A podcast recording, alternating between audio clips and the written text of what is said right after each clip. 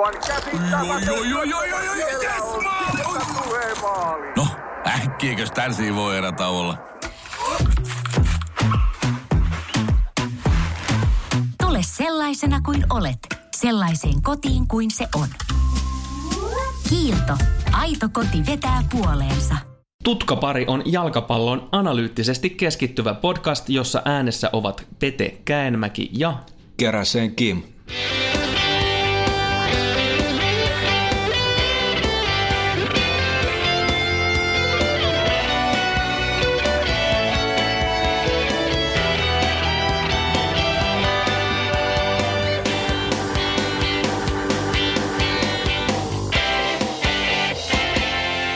Tutkaparin mestareiden liiga ennakko kauteen osa kaksi. Toivottavasti nautitte ensimmäisestä osasta.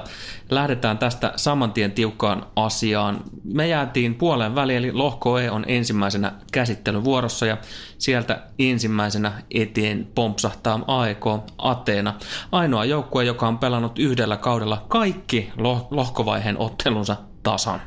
No niin, siinä on saavutus kerraksi. Ateenallahan on uusi valmentaja. Nyt, nyt on taas näitä lausumishommia, eli Marinos Ousonidis, 49-vuotias Veikko, ja oikeastaan mikään ei ole muuttunut, eli 4231, mutta struktuuri on huonompi ja Eikö tuolla ovet käy muutenkin aika tiuhaa? Tuo on toi perityypillinen kreikkalainen tapa on, että, että pelaajia tulee ja menee ja joukkueet uusiutuu kyllä kesän aikana yleensä aika voimakkaasti. Nyt jos katsotaan tuota mahdollista avauskokoonpanoakin, niin eihän noista noin niin kuin keskimäärin niminä niin nouse oikeastaan mitään ihmeellistä esiin. Kreikan majusta pari jätkää kyllä löytyy, mutta eihän niilläkään muuten äh, tuossa kansojen liikas kauhean vahvasti mennyt. Unkarilta tuli vieraissa takki.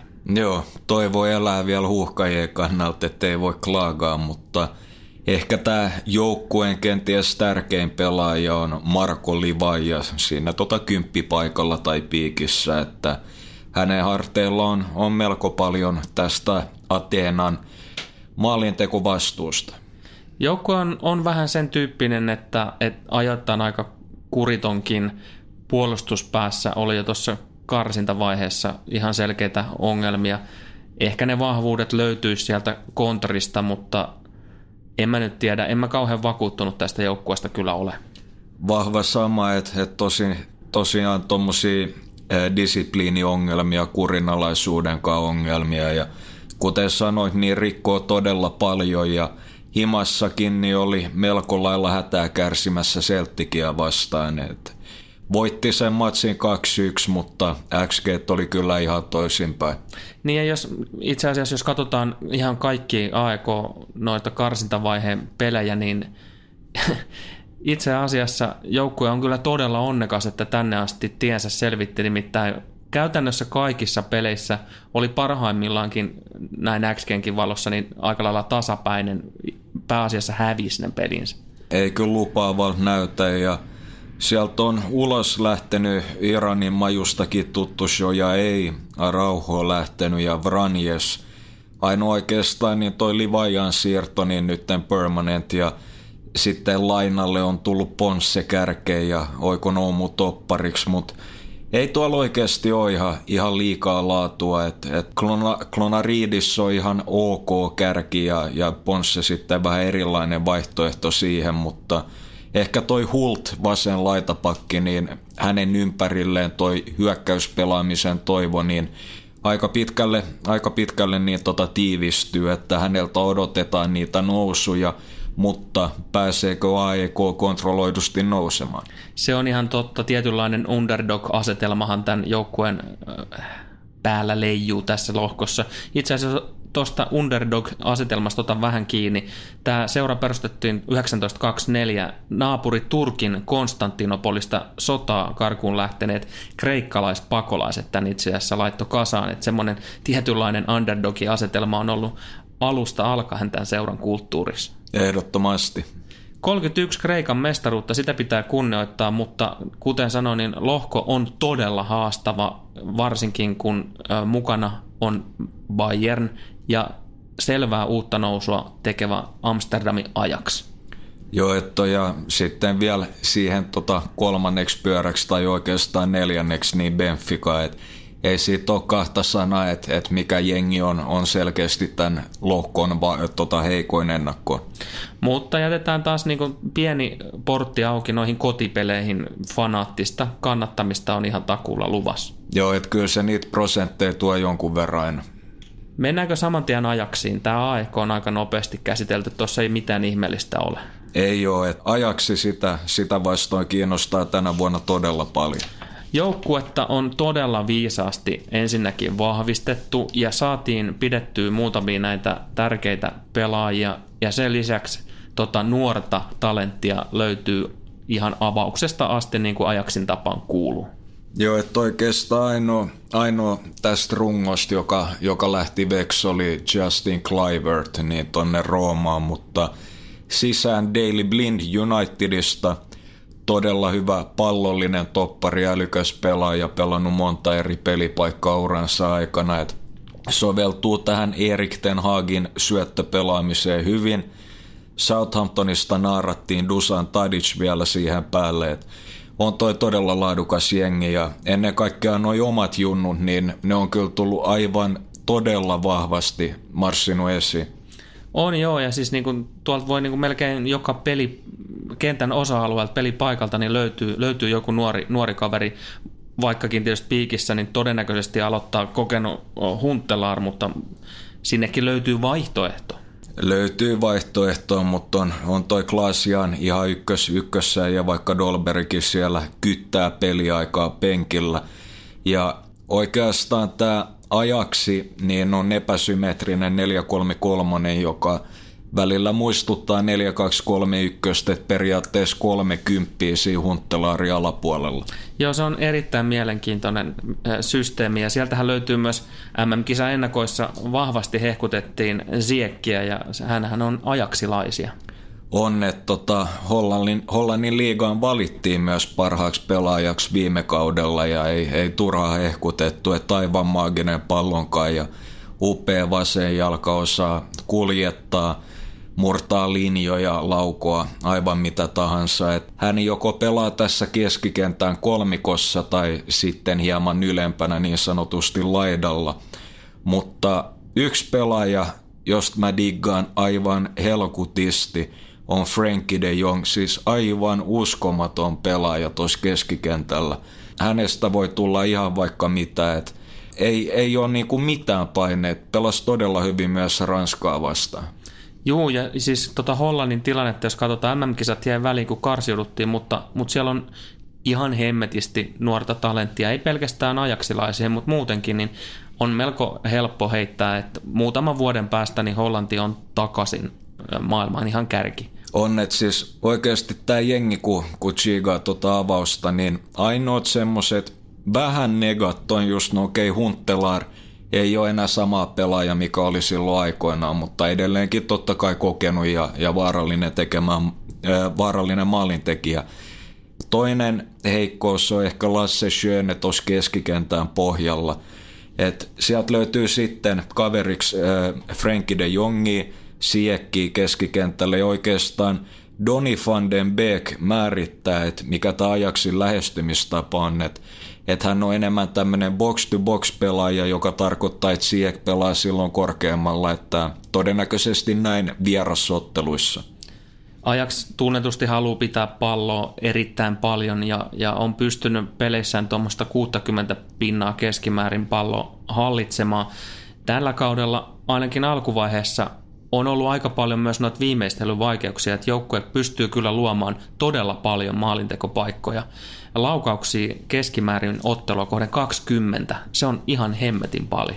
Puolustuslinja näyttää maalivahtiin myöten hyvältä, että siellä on nuori on aina tolppien välissä, että hän on tämmöinen oikeastaan sweeper keeperi prototyyppi, että atleettinen uskaltaa tulla palloa vastaan, on hyvä torjumaan ja hyvä jalalla – ja puolustuksen ehdoton johtaja, ehkä maailman lupaavin teinipelaaja Delict-topparina, että siis niin kypsä pelaaja ja mitä, mitä ei ole 18. Jep, äh, veikkaan, että muuten sanotaan licht, mutta jotenkin se, miten ne hassusti No joo, sanoo. mutta tota, jos, jos joku hollantilainen haluaa korjata, niin aina voi pistää feedbackia. Joo, siis ääniviestejä, kiitos. Tagliafico, vasen laitapakki, Blind toinen toppari ja toikin oikeastaan aika jännä, että siellä oikea laitapakki on Masraui. Hän oikeastaan pari kautta sitten niin äijälle ei edes ollut soppari, ammattilaissoppari, nuori kundi kyseessä ja tehnyt kovaa duunia, uskaltaa pelata ja, ja nyt on tosiaan läpimurron paikka, että et ei ole mikään heikkous, heikkous tuossa ajaksissa. Tuossa kun otit Justin Clivertista kiinni, niin itse asiassa kaikkien aikojen nuorin maalintekijä Mestareiden liigassa on isäpappa Patrick, 18 vuotta ja 327 päivää. Joo, että tota jos, no okei, eri, eri profiilin pelaajia, mutta jos Justinista tulee edes puoliksi yhtä hyvä kuin Fajas, niin silloin on kyllä uskomattoman hyvä ura edessä. Kuningas Litmanen on muuten myös seuran edelleen paras maalintekijä Mestareiden liigassa. Muistatko kuinka monta häkkiä Litti heitti? Öö, olisiko ollut kahdeksan? 20. Siis niin ylimalkaa. Niin. Niin, niin. Mutta mut mennään, mä, mä haluan ottaa vähän, vähän politiikasta kiinni tämän ajaksin kanssa. Antaa pala. Tämmöinen Jewish Connection nimittäin, nimittäin löytyy ajaksista. Se on ollut aika vahva, vahvastikin määrittelevä 30-luvulta lähtien luonnollisesti, koska tai tämä lähti siitä, että kotistadion oli ton juutalaiskaupungin osa Oostin vieressä ja vastustajien kannattajat, niin ne näki, kun Ajax-fanit aina kulki juutalaisalueella Joudenhawkin läpi päästäkseen sinne stadikalle. Ja kun antisemitismi alkoi rantautua katsomoihin näiden, näiden no sanotaan nyt nätisti vittuuntuneiden vastustajien kannattajien myötä, niin Ajax-fanithan rupesivat heittää bensaa liekkeihin kutsumalla itseään superjuudeneiksi, ja ne kantoi Davidin tähtiä ja Israelin lippuja siellä mukana. Et varsinaisesti Ajax ei niin kuin missään nimessä edes ole mikään juutalainen seura, mutta homma alkoi sitten kuitenkin eskaloitua todenteolla siellä 80-luvulla sen verran rajusti, että suuri osa aidosti näistä juutalaisista kannatteista, niin lopetti peleissä käymisen kokonaan. Okei, toi on kyllä ihan mielenkiintoinen story ja, ja siis selittyyköhän jotenkin, en, en, en kyllä usko, että siinä on välttämättä mitään connectionia, mutta Spursilla ja Ajaxillahan on, on lämpimät välitteet. Kyllä se varmasti itse asiassa on aika vahvasti just tämän, tämän taustan niin kuin mukana tuoma suhde. Joo, että et tommonen, tommonen ajatus ja, ja toi oli kyllä mielenkiintoista, että tässä sopii itsekin koko ajan uutta. Se on aina kiva kaivaa kaikkea tietoa. Se on, se on just näin, ja, ja jos semmoinen snadi tiivistys, ketä ajaksissa kannattaa seurata, niin siinä on pommin varmasti Siek, siitä ei ole kahta sanaa, Frankie de Jong, Delict, nuori oikea laitahyökkäjä Neres, hänestä tulee myös todella hyvä, ja Veska on aina, että siinä on kyllä äijä, äijä kerrakseen, jota kannattaa seurata. Eikö tämä vähän haiskahtaisi, haiskahtaisi siltä, että ajaksilla on ihan hyvät saumat edetä tästä lohkosta jopa jatkoon? No siis ihan aidosti, että et, ei, ei tietenkään tässä pelkästään voida ajaksi ylistää, että nuori jengi, iso testi ja pälä pälä kaikki nämä kliseet, mutta tämä ajaksin nuori generaatio on poikkeuksellinen, että just Frankie de Jong deliktet, että tota se tiivistyy heihin, että et kumpikaan niin ei, niinku, ei mitään paineita noin nuoressa iässä ja uskaltaa pelaa sitä jalkapalloa ihan sama, että onko siellä Pogbat kantteet tai vaikka Luka Modricit vastassa. Nimenomaan tuosta pelirohkeudesta, niin si- siinä on aika paljon opittavaa kyllä sitten ihan junnuillakin. No ihan ehdottomasti, että toi Frankie de Jong on täydellinen tämmöinen Twitter-pelaaja, että kannattaa ottaa sieltä tutkapari seurantaa, jos on jotain muksui, niin, niin voi sitten opiskella, opiskella tota De Jongin tekemistä. Mutta tosiaan joustava ja monipuolinen jengi ja, ja tota, omasta mielestäni todella hyvät saumat päästä jatkoa. Tästä eteenpäin lohkon ihan selkeä sen ykkössuosikkiin Bayern Münchenin. Tässä nyt ei myöskään perusformaatiossa niin mitään yllättävää siinä mielessä on, että 4-2-3-1 tai 4-3-3 nämä yleensä pelaa. Joo, ja 4141, mutta noi, noi on vaan no ne on niitä niin samaa, numeroita. sama, että ettei sillä ole mitään merkitystä. Ja, ja tota, uusi päävalmentaja Niko Kovac oli ihan rehellisesti sanottuna hieman skeptinen ennen kuin on nyt, nyt tota, kauden aikana päässyt perehtymään ja varsinkin pelaajien kommentteihin, että Müller, Müllerit, Lewandowskit, kaikki niin kunnioittaa häntä todella paljon. Hän on aktiivisesti mukana treeneissä, siellä johtamassa, osaa samaistua ammattiuran takia näihin pelaajiin. Että hän on pelaajien valmentaja, auktoriteetti ja se ei tietenkään huonona asia, että todella tyylikkäästi pukeutunut, että se luo semmoisen presenssin. On joo, ja siis niin kuin, hän on johtaja jo peliuralta ja, ja ihan, ihan selvästi on saanut positiivisen vaikutuksen tuonne pelaajistoon. Mä itse tykkään hänen niin presenssistään tosi paljon, että varmasti olisi kiva valmentaja myös mulle. Ois ja, ja toi, siinä on just se, jotain, jotain siinä olemuksessa on vaan, en tiedä jos se on se katse tai mikä, mutta tota, heti tulee semmoinen fiilis, että kunnioittaa tota äijää. Ja niin ja kausi on lähtenyt aika vauhdikkaasti kanssa käyntiin. On ja, ja, ja näin totta kai kuuluukin, että onhan, onhan Bayern ihan selkeä ennakkosuosikki tuolla Saksassa. Ja mitä muuta on joukkueessa tapahtunut? No ulos lähti pysyvästi Douglas Costa Juveen, mutta toki hän oli jo siellä lainalla. Arturo Vidal lähti Barsaan, Rudi lähti Schalkeen ja Bernat lähti, lähti tonne PSG. Että sisään taas tuli Goretska, nuori Alfonso Davies tulee MLSstä talvella, että häntä kannattaa myös seurata ja Englannissa flopannut Renato Sanchez takaisin lainalta, kuten myös Serge Gnabry Hoffenheimin lainalta, että nyt löytyy ihan hyvin leveyttä tonne vähän ylemmäskin. Kyllä löytyy ja, ja täältä nyt ehkä pakko nostaa toi Joshua Kimmich, jolta odoteltiin suuria tekoja jo Venäjän MM-kisoissa, mutta Saksan tarina nyt kaikki muistaa. Oli miten oli, Kimmich oli kyllä sitten taas niitä harvinaisia valopilkkuja sielläkin. Joo, ja, ja nyt tota Ranskaa vastaan, niin, niin tota noissa Nations Leagueissa niin pelasi puolustavaa keskikenttää pitkästä aikaa. Et oli todella johtava, johtava siinäkin, että tota kontrolloi ottelua, piti rauhallisuuden ja Saksa ei ollut ollenkaan yhtä avoin kuin tuo lämmänkisoissa, että maailman paras oikea laitapakki tällä hetkellä ja taipuu kyllä moneen muuhunkin, että melkoinen tietokone siellä korvien välissä. On jäätävä monipuolinen pelaaja. Yksi pelaaja nuoremmasta päästä tästä joukkueesta, josta itse diggailen kanssa, niin on toi Kingsley Coman. Ikävästi ollut noit loukkaantumisia, että nopea kaveri, hyvä haastamaan ja pystyy pelaamaan molemmilla, molemmilla laidoilla, mutta ei ole ehkä tunnettu siitä viimeistelytaidosta ja harmillisesti niin ei ole nyt ollut sitä pelirytmiä.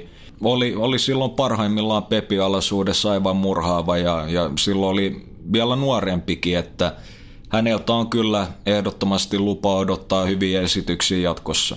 Väitän tähän muutama tilastopalan ennätysosastolta. Bring it. Bayernilla on hallussaan pisin kotivoittoputki 16 kipaletta putkeen UCLS, mutta myös vierasvoittoputki seitsemän matsia, että kohtalaisen kovia noiki. Ja sitten yksi tämmöinen hyvin mielenkiintoinen pikkudetalji, knoppi. Joukkueen riveissä on esiintynyt eniten maaleja tehnyt maalivahti. Hans-Jörg Butt – kolme pilkkua. Kyllä, muistu... Mutta, joo, Mu- muistat sen? Muistan, muistan, ja ennen sitä oli Paraguay Veska Shilavert, että hänkin veti vapareita, mutta en mä kuitenkaan ihan niin nuori sälli ole, että, että tota, noi äijät unohtuisi. Mutta Hans-Jörg Butt teki nämä kolme, kaikki pilkut heitti sisään, niin Juventusta vastaan. Se on kyllä kova suoritus.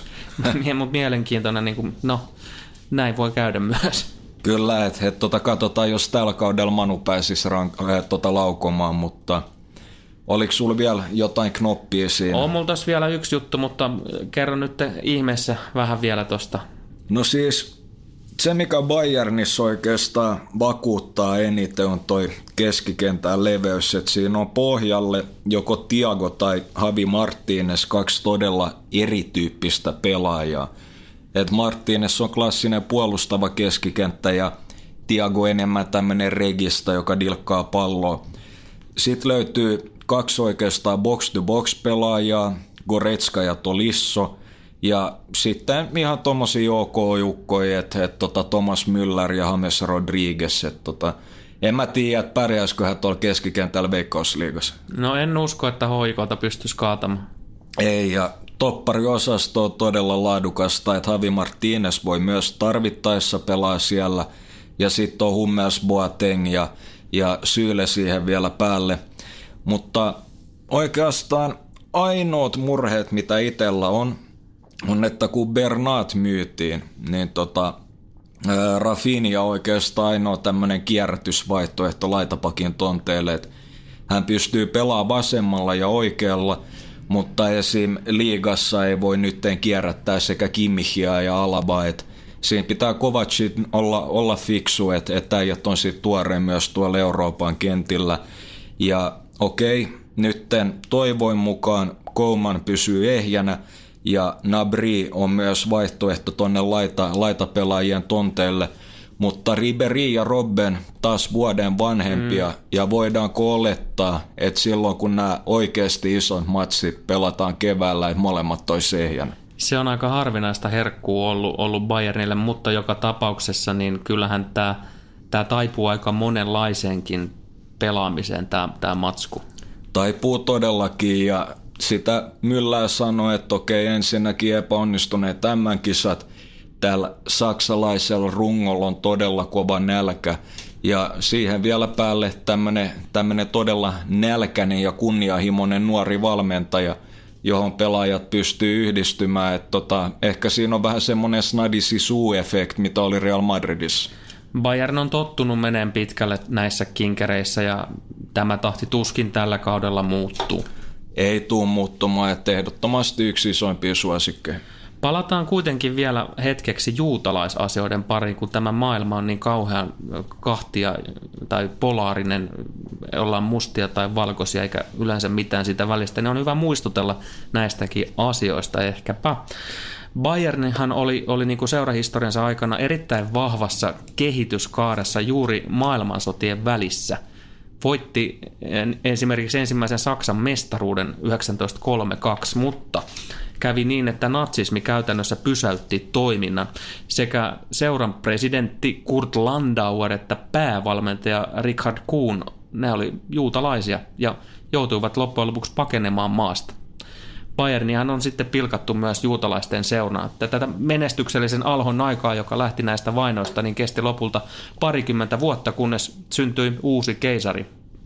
Etkö arvaa? Mm, kuka kohan mahtaa olla? Olisikohan saksalainen keisari nimellä? Kyllä. Beckenbauer. Vanha kunno. Mutta se varmaan Bayernista, eikö näin?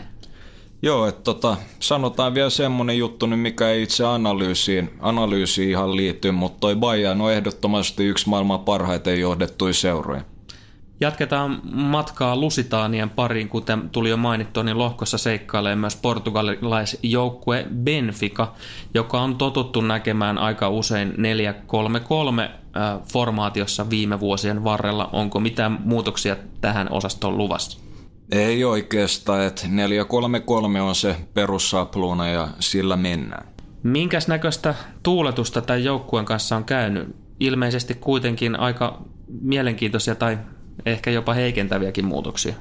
No joo, että sieltä tota, Huau Carvalho ja Hortta muun muassa lähti veksi, Cristante ja Jimenez lähti veksi, Lisandro Lopez lähti veksi ja sitten Taliska ja Carillo, jotka oli lainalla, lähti veksi.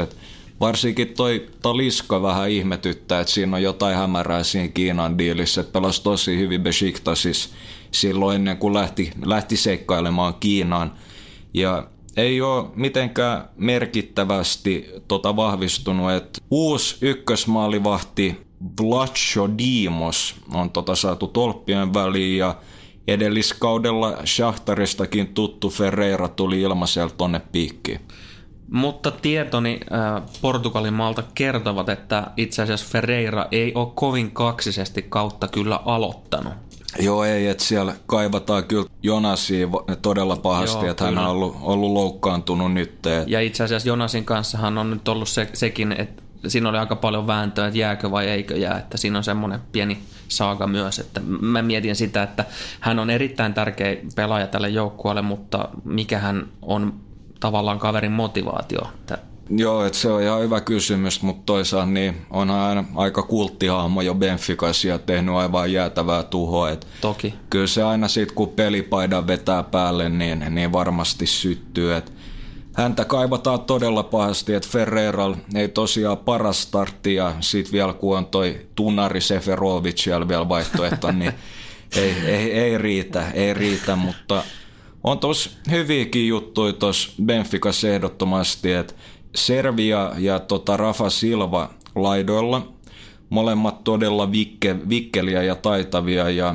keskikentällä on sitten Feisa tämmöisenä lukkona serbi-pelaaja puolustava keskikenttä, joko sitten Getson Fernandes tai nuori Sivkovic yhtenä keskikenttänä. Ja joukkueen pelin sielu. Pitsi on se kolmas siinä keskikentällä, että häntä kannattaa todella tarkasti seurata. Et sä tykkää Salviosta yhtään?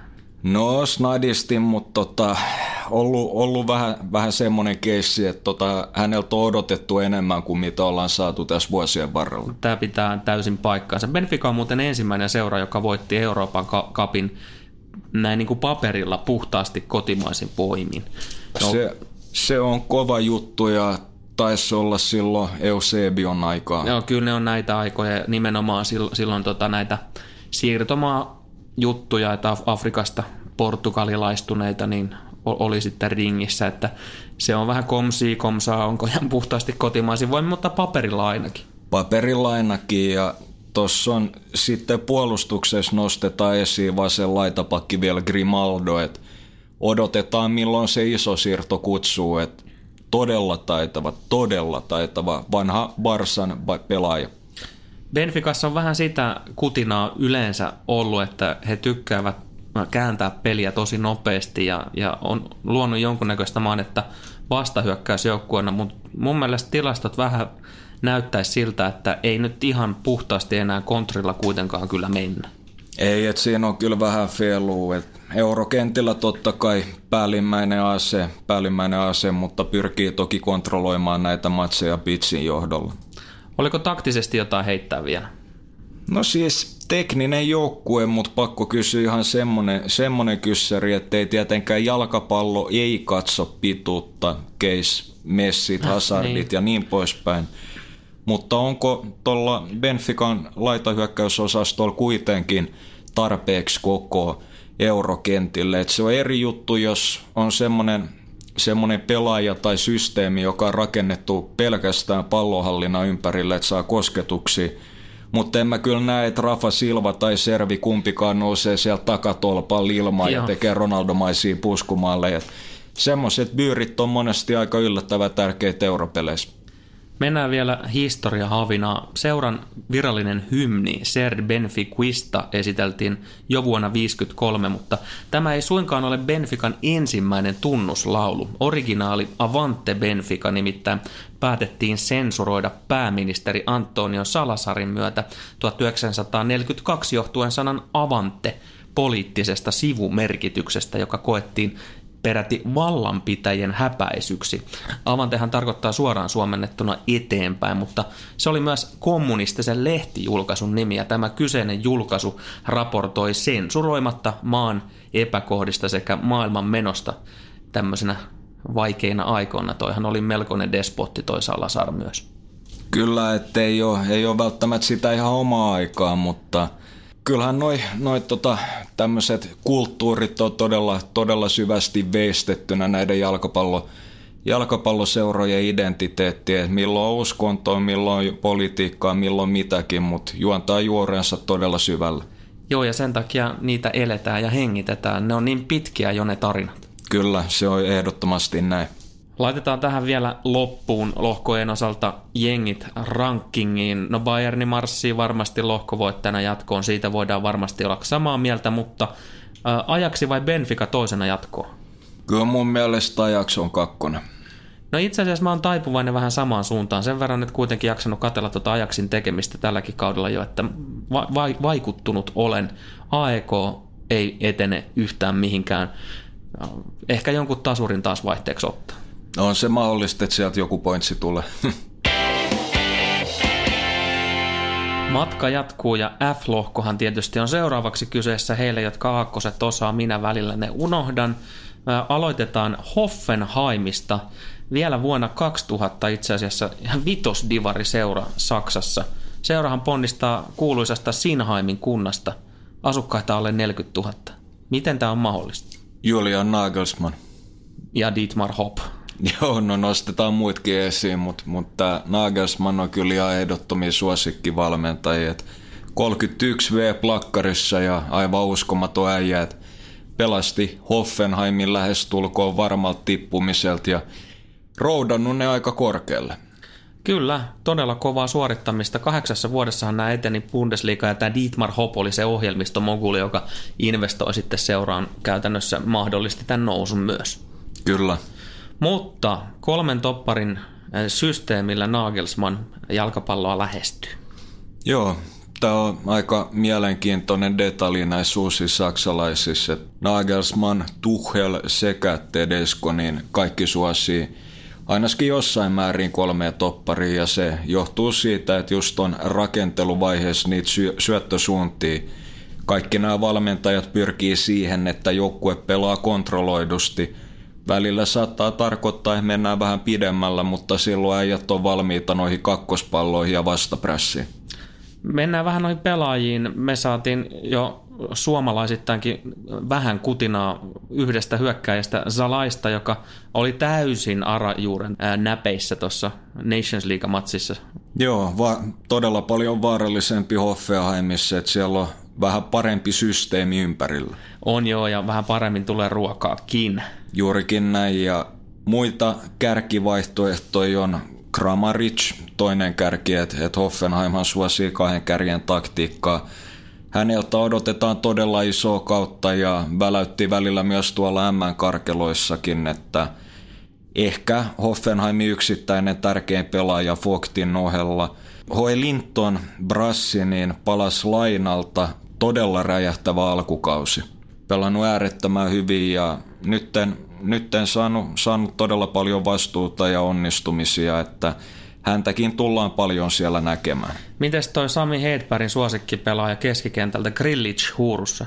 No Hedberg kyllä on, on, on ihan ehdottomasti Kuchiga ulkokuorta, että on grilliystävä. Että hän, hän on siinä keskikentän pohjalla, mutta ei ole esimerkiksi Rydin tasoinen pelaaja, mitä Nagelsmannilla oli aikaisemmin käytössä.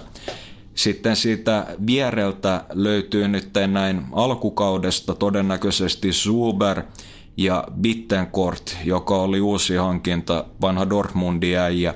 Mutta Hoffenheimissakin odotetaan todella, todella kipeästi Amirin ja Demirbain kuntoutumista. Miten nämä poissaolot vaikuttaa tässä alkuvaiheessa kautta? Vaikuttaa ihan selkeästi, että kyllähän luonnollisesti Bayerniikin vastaan nähtiin, että Hoffenheim pystyy laittamaan huippujengeille kampoihin, mutta on toi Amir ja Demir niin, niin äärettömän hyviä pelaajia, että vaikka Nagelsmann saa, on, on saa tämän summan todella, todella paljon isommaksi systeemi avulla kuin mitä nämä yksittäiset osat, mutta Amir ja Demir molemmat on, on Hoffenheim ihan ehdotonta top 5 kaliberia. Niin, jos ihan rehellisesti katsotaan tuota pelaajalistaa, niin, niin tämä pitää ihan kutinsa. Ei, ei näe varmasti kauhean monelle, vaikka jalkapalloa seuraakin jonkun verran tai jopa tarkemminkin, niin ei näe niminä ole mitään ihan kärkikaartia.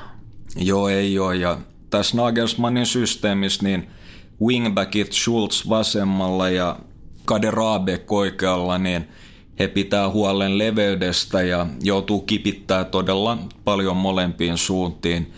Sitten puolustuslinjassa niin keskellä on Vogt, joka on vanha keskikenttä, ja Nagelsmannhan käännytti hänet täksi keskustoppariksi, että sieltä löytyy syöttösuuntia ja hän nousee vastaan myös katkomaan, johtaa tätä linjaa. Ja sitten Hoffenheimin ehkä mielenkiintoisin hankinta tältä kesältä, eli Kasim Adams tuli Young Boysista, niin hänestä on lupa odottaa todella hyvää topparia. Hyvä, että pääsee kaudeksi tuohon Nagelsmannin kouluun. Varmasti tekee hyvää. Hoffe sinänsä kyllä kohtalaisen haastava tämä lohko on, varsinkin kun Manchester City siellä todennäköisesti dominoi, mutta Lyon sekä Shakhtar Donetsk myös mukana. Miten sä näet ton Hoffenheimin jatkosauma? On siis oikeasti ihan saumat, että ikävä kyllä niin noin loukit vaikuttaa ehkä ekoismatseissa, mutta Hoffenheim ei lähde pakittaa. He pelaa omaa peliään ja Nagelsmann on todella älykäs valmentaja, sitä ei voi alleviivaa ja aivan loistavat analyysitiimit, että ottelukohtaisesti vaihtelee prässitasoja, prässiansoja, etenemisvaihtoehtoja ja löytää näitä tiloja siellä kentällä.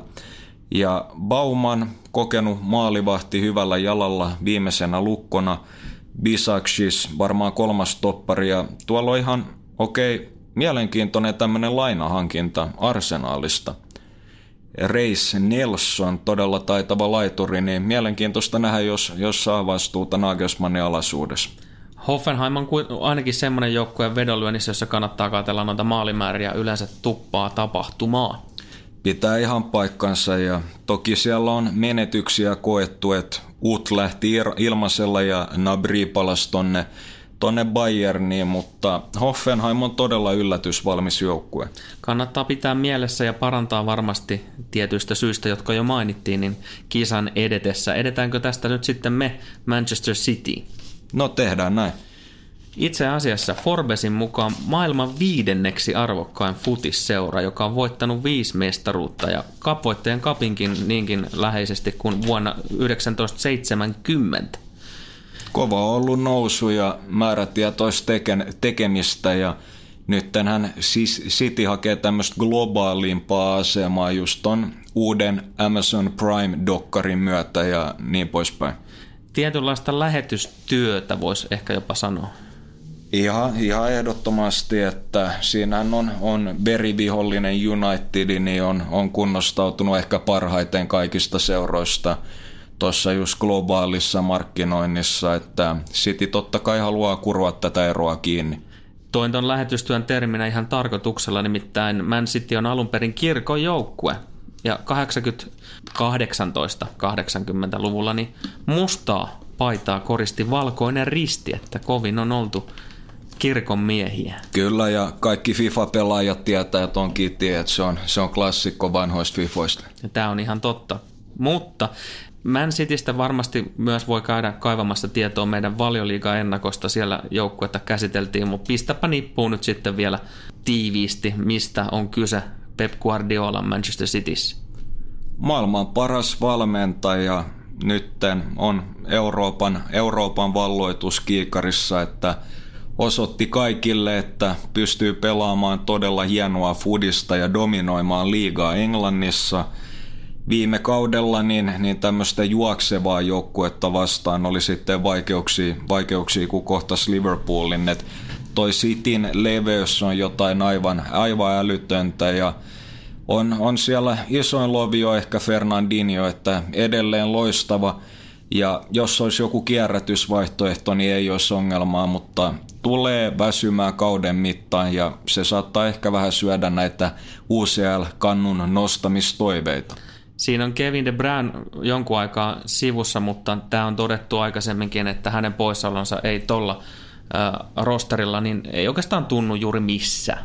Ei tunnukaan ja jokaiselle paikalle oikeastaan, paitsi, paitsi tuohon keskikentän pohjalle, niin löytyy päteviä vaihtoehtoja. Toki Gündogankin pystyy pelaamaan siinä ja oli, oli jopa ihan hyviä suorituksia kutospaikalla viime vuonna, että et on toi City edelleenkin aivan jäätävä joukkue ja katsotaan, että jos Guardiola saa haluamansa eurokentillä muuallakin kuin Barsassa. Nimenomaan, ja tämä on nyt varmasti myös semmoinen aika tärkeä, tärkeä fokus toi Eurooppa, koska kuitenkin viime kauden suoritus jäi pettymysten kirjaan.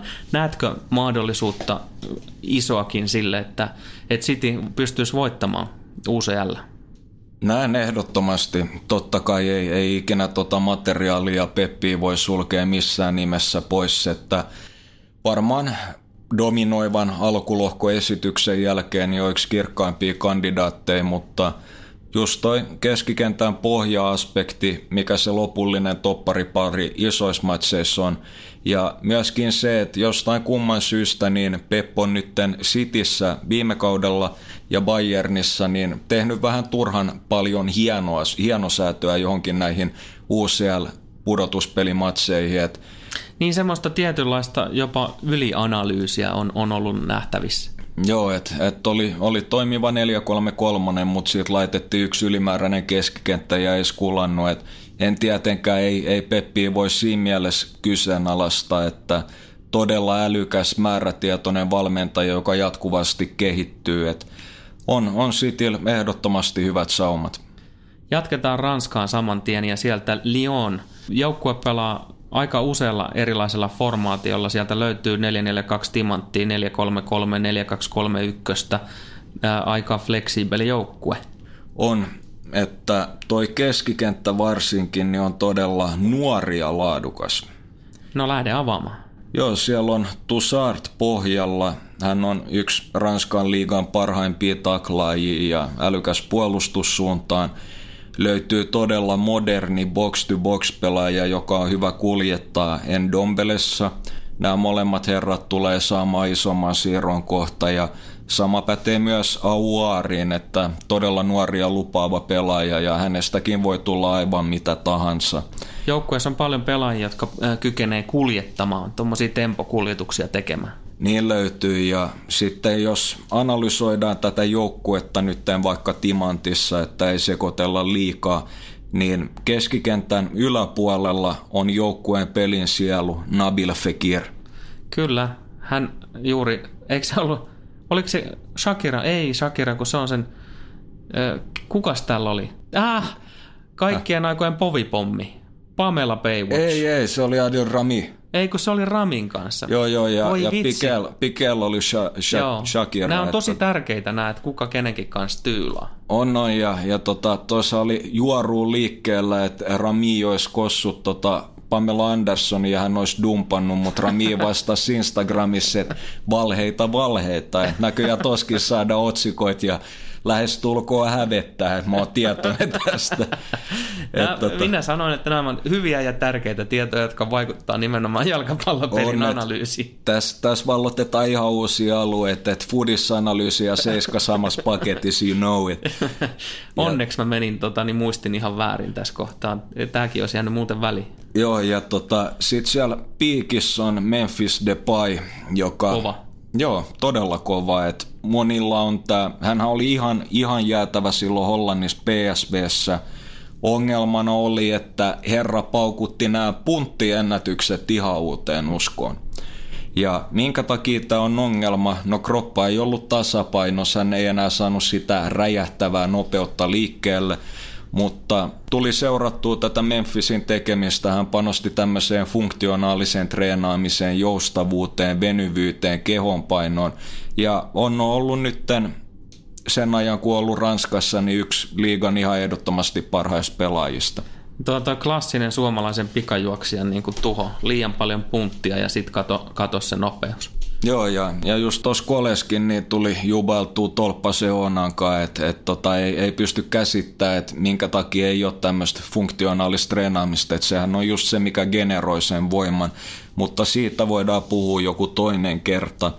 Ja sitten kärkiparina nähdään mitä todennäköisemmin tota Traore, vanha Chelsea-pelaaja, todella sähäkkä vasenjalkainen laituri tai sitten Celticistä tullut Dembele. Aivan, hän siirtyy tuonne myös. Joo, ja sitten yksi äijä, joka on pakko nostaa esiin, on Liganin paras vasen laitapakki Mendi. Mendi. Ihan uskomaton äijä, että häntä, häntä kannattaa ton Memphisin Fekirin ja keskikenttäohjel seurata, että et tota, toi äijä tulee siirtyä isoihin liigoihin. Miten toi maalivahtiosasto? Olen pitänyt sitä Lionilla pienenä Akilleen kantapään. No joo, että tuosta Lopesista ei aina tiedä, että et mitä saa. Ja harmillista hänenkin kannalta, että Rui Patricio on ollut siinä ed- edellä Lusitaanien paidassa, että jos olisi sitä majukokemusta vielä enemmän, niin, niin voisi olla entistä parempi maalivahti, mutta ei se nyt ole mun mielestä se mitenkään kompastuskivi, että katsotaan, jos joutuu syömään sanoja. Lyon kuuluu muuten harvaan joukkoon, joka on edennyt lohkosta jatkoon hävittyään kaksi ensimmäistä ottelua. Tämmöinen pieni knoppi tähän väliin. Ja itse asiassa heitän vielä toisen. Kaikkien aikojen nopein hattutemppu seitsemässä minuutissa. Minä muistan tämän Dynamo Zagrebia vastaan Buffettimbi Gomis. Joo, Gomis on kyllä melkoinen äijä ja melkoinen tuuletuskin.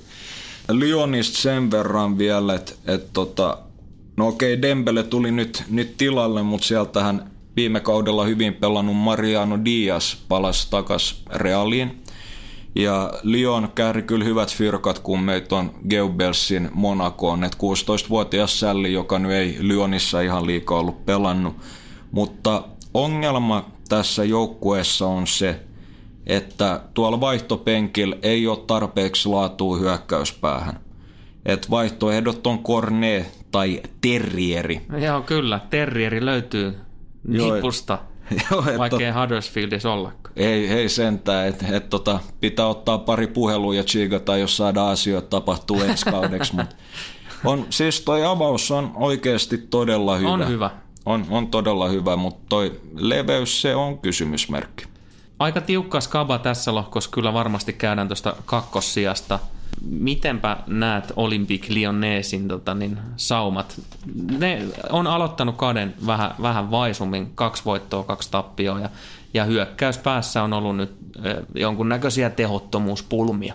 On ja Fekir Reinoit ihan, ihan ekoi matseja pelannut ja nyt joutuu taas vähän sumplia kuvioita uudestaan, että et just kun Mariano lähti ja niin poispäin, Dembele ei ole ajettu sisään.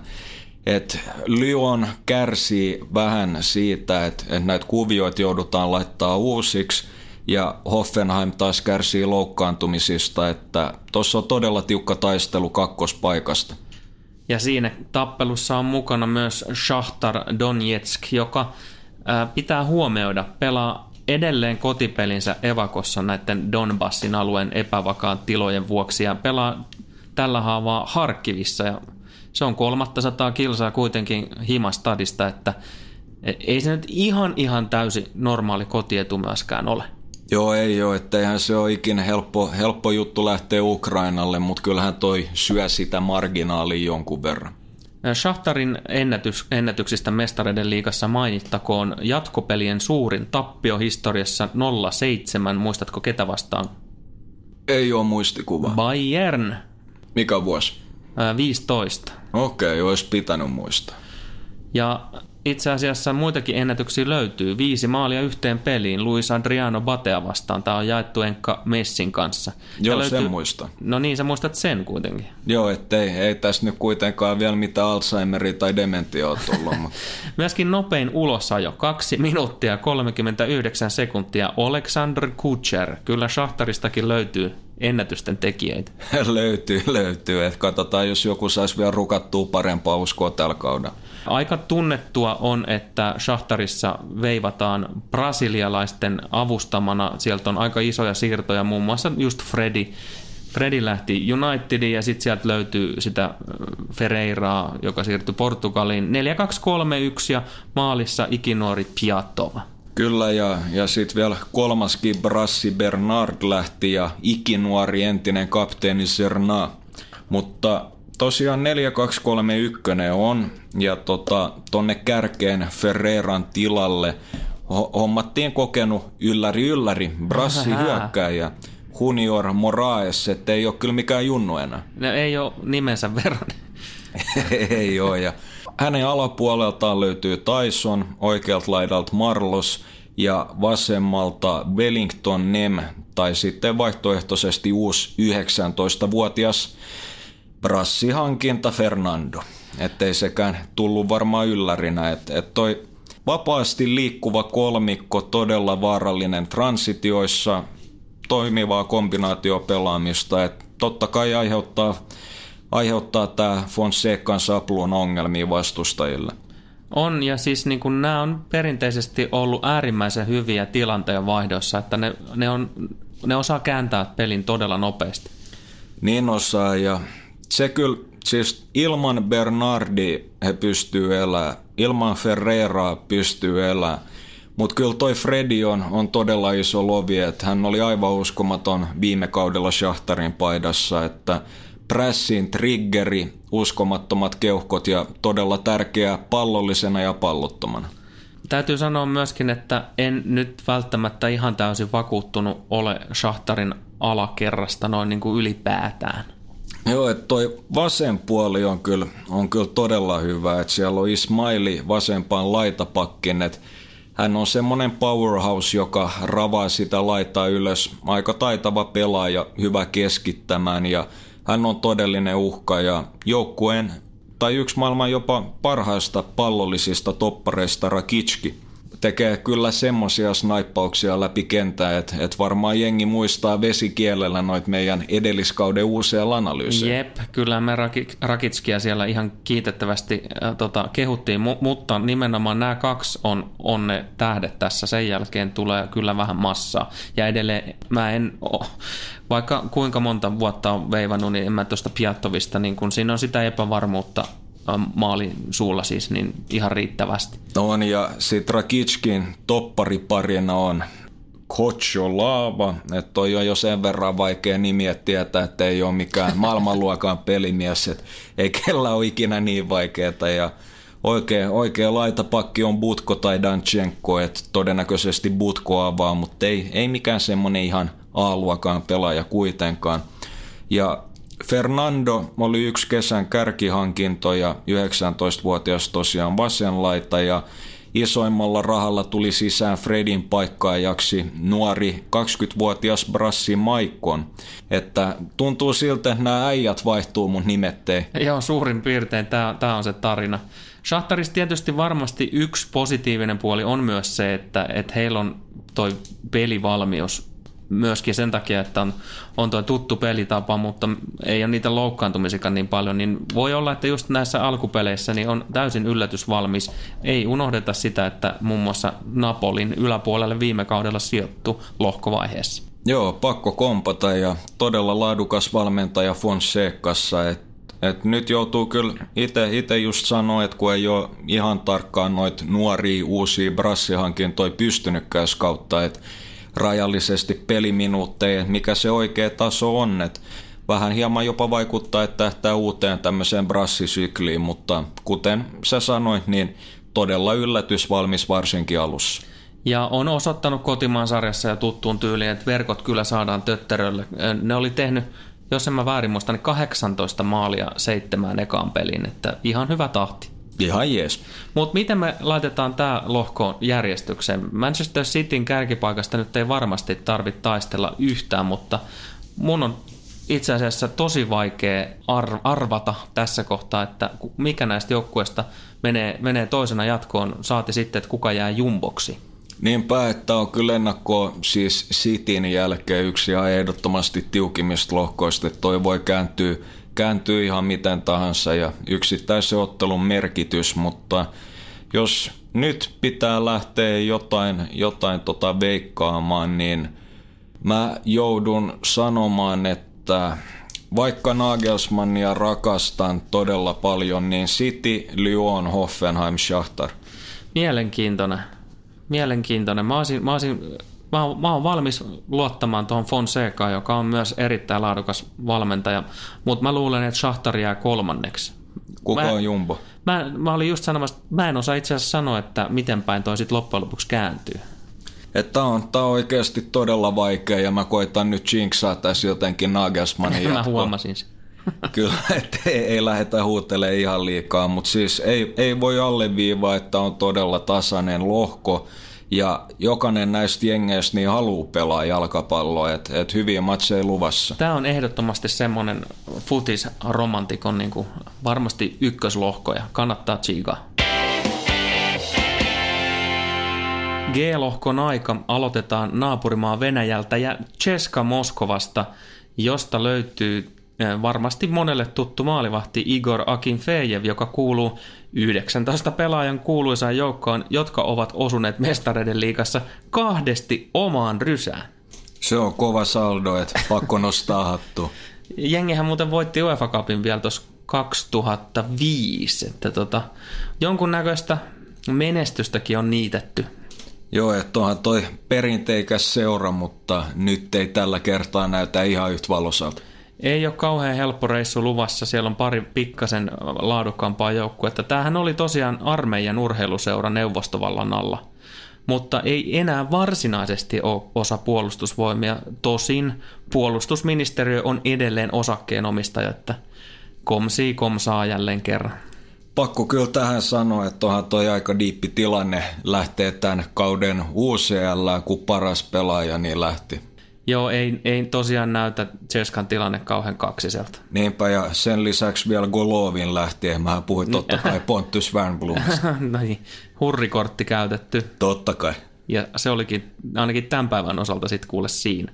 No okei, okay, on, on mulla vielä pari ässää hiessä. no mutta joka tapauksessa Cheskahan pelaa kolmen topparin systeemillä.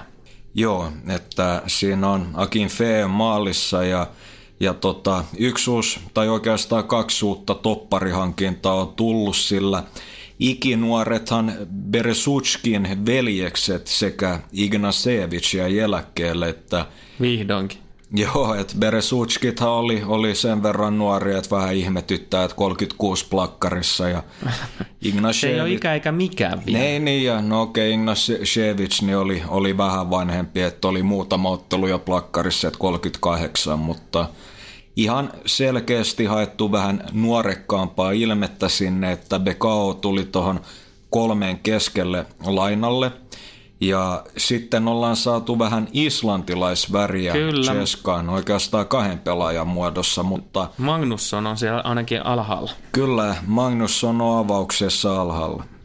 Ja toinen islantilainen, joka tuli, on 19-vuotias Arnor Sigurdsson, vasen laita hyökkäjä Norrköpingistä, että et sä päässyt noin nopeasti hurrikortista eroon. Oi voi, tää on pitkä ilta. Joo, ettei ei loppuun näy. Mutta eteenpäin sano mummo ruotsalaisessa lumihangessa. Joo, siellä on tota, ehkä tästä viiden linjasta, että toihan on 352 tai 532, miten ikinä haluaa muotoilla, mutta todella hyvä tämän kisat pelannut Fernandes on oikea wingback. Kyllä sieltä löytyy Moskovan illasta tällaista herkkua. Joo, kannattaa seurata ja yksi mielenkiintoinen hankinta oli Evertonista lainalle toi Vlasic, joka on, on tota, olisikohan ollut ihan veli tälle korkeushyppäjä Blanka Vlasicille. Mä en itse asiassa tätä muista, mutta joku kummajainen mun korvaa väittää, että olisi. Joo, kyllä, että toi laatu keskikentällä on heikentynyt, että sieltä tosiaan Golovin, joka oli ehdottomasti Cheskan paras pelaaja, lähti veksi Pontius Wernblom lähti veksi, okei, jostain kumman syystä, niin hän pelasi myös hyökkääjää viime kaudella. Puolustava keskikenttä, mutta ei siinä. Ja samoin myös Nacho lähti keskikentältä vekset. Muutoksia on tapahtunut ja niin on myös tapahtunut hyökkäyspäässä. Niin, no mitä sieltä nyt sitten löytyy? Siellä on hetki, oliko Hernandez? Joo, Abeli, että tosiaan niin hänhän on, on tuttu muun muassa hallista valioliiga-faneille aikoina, että Kyllä. Nopea, nopea pelaaja ja tuo vähän kontrastia tuohon ykköskärki Chalovin viereen, että Chalov on ollut kyllä aika hyvä siskus kieltämättä. Mun on pakko tässä vaiheessa vielä palata siihen Blankkaan, että kyllä se on sisaruksista komeempi, ei kun kauniimpi. Joo, että tota, pakko kompata, pakko kompata, että et tuolla on pääpointit on totta kai, että nuorennusleikkaus on ihan ser- on selkeästi jo. jo tapahtunut ja näkyy totta kai myös tässä rekrypolitiikassa. Laatua on kadonnut ja kotietuhan on, on kuitenkin jäljellä, vai onko? No kyllähän se nyt on ihan päivänselvä homma, että, että kun pääsee palelemaan Moskovan kylmään iltaan, niin kyllä, kyllä siinä Välimeren maalta ponnistavat joukkueet useimmiten on, on pikkasen ihmetellyt. Siellä saattaa tulla jopa lunta pelien aikana, että oranssilla pallolla on, on useampi matsi veivattu. Näinpä ja tosiaan tuolta Twitter-sfääristä kantautui semmoista uutista, että – mitä todennäköisemmin niin Cheska pelaa Lusnikin stadikalla nämä kotipelit sen sijaan, kun, kun tota tuolla ihan omalla kotistadikalla, että odottaa vihreitä valoa UEFalta. Mutta mitä ilmeisimmin kyllä saavat sen, se oli Web-areena se niiden niinku perus, peruskotistadika. Kukapa nyt ei halus tuoreella MM-kisa näyttämällä kuitenkin Lusnikissa veivata Niinpä, ja, ja totta kai kun tuolta tulee jotain Los Blancosia vieraaksi, niin kyllähän se kansaa kiinnostaa ja lipputuloja. Stadionista kun oli puhe, niin heitän tähän väliin taas tämmöisen historiafaktan. Yksi seuran lempinimistähän on Koni. Ja varmaan arvaat, mihin eläimeen tällä viitataan, vaikka Venäjä ei vissiin sun ykköskieli olekaan. Ei, etteikö se on mursu? Jaa, Muurisen Antti, hei kun hevoset. Kyllä, kyllä. Ja se johtuu siitä, että seura ensimmäinen stadion rakennettiin vanha hevoskilpailuradan päälle. No niin, tuossa on uutta tietoa taas kerrakseen. Mitä sä näet, niin kuin vähän, vähän viitattiinkin jo Cheskaan, että et kyllä varmasti aika, aika viileä reissu on luvassa tämän kauden UCLstä. No kieltämättä, että mä jopa hieman epäilen, että, että ei edes se Euroopan liigan slotti irtoa, että, että totta kai lähtökohtaisesti kolmossuosikki, mutta ei ole eväitä jatkoa ja ei välttämättä myöskään Euroopan liigaa.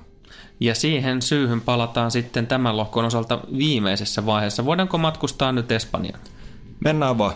Vähän lämpöä kehi. Kyllä nyt jo alkoi tulla henkisestikin tosi kylmä. Real Madrid, Los Blancos, Galactico, rakkaalla lapsella on monta nimeä. Tämä joukkue on varmasti kaikille kohtalaisen tuttu. Ja otetaan nyt ihan ekaksi kiinni kuitenkin kärkipelaajasta. Minusta on näyttänyt alkukaudesta siltä, että Benzema on syntynyt uudestaan. Joo, tosi hyvä startti kauteen. Rooli hieman erilainen ja, ja kun Lopetegin systeemi on myöskin erilainen, niin Benz pääsee paremmille paikoille ja on ollut todella kliininen toistaiseksi.